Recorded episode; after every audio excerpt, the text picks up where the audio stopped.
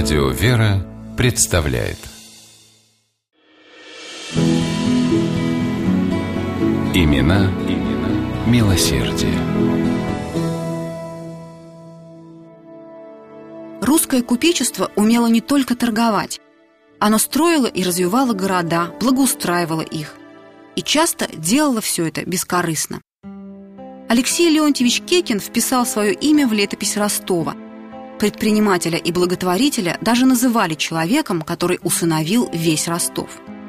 Он был для Алексея родным городом. Купцы Кекины жили в нем веками и, по выражению самого Алексея Леонтьевича, никакого добра жителям не делали. Напротив, многих разорили – Видимо, желая расплатиться за жадность предков, Алексей Леонтьевич, с 16 лет проживавший в Петербурге, все свое состояние оставил не столице Российской империи, а Ростову.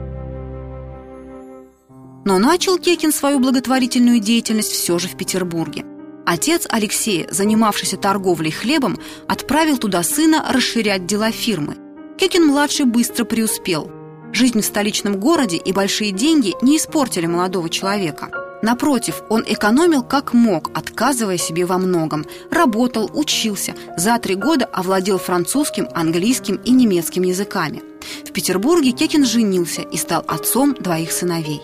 Сумев заработать за короткое время приличное состояние, Алексей Леонтьевич оставался кристально чистым и порядочным человеком – в коммерции, как тогда говорили, он держался прямых и честных правил, а деньги вкладывал в недвижимость и активно занимался благотворительностью.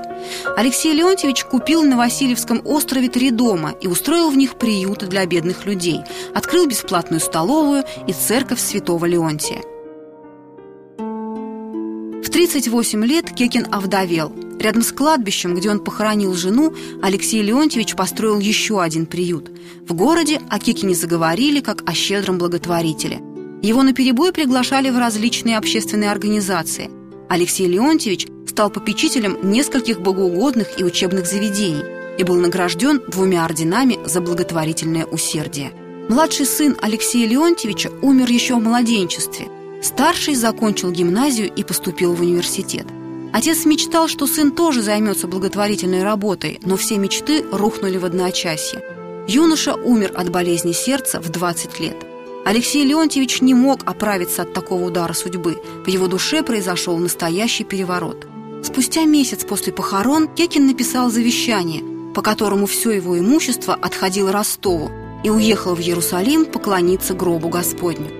Вернувшись, Кекин стал работать еще больше. Он открыл в Ростове льняную фабрику, а при ней приют и школу. Фабрика не приносила дохода, но Алексей Леонтьевич ее не закрывал, чтобы не лишать 300 работников зарплаты. Потом Кекин провел в городе водопровод, который работает до сих пор.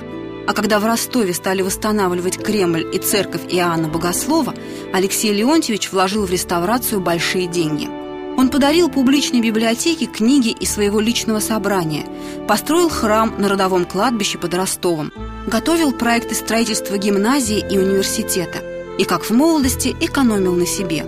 Зато не жалел денег для своих родственников, не отказывал в материальной помощи даже совсем незнакомым людям.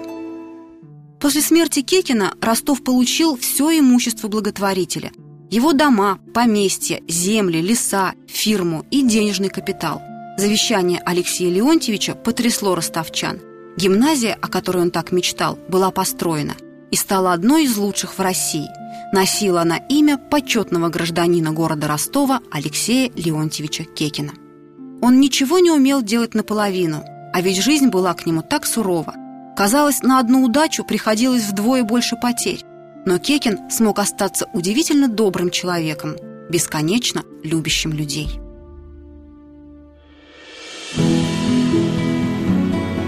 Имена, имена милосердие.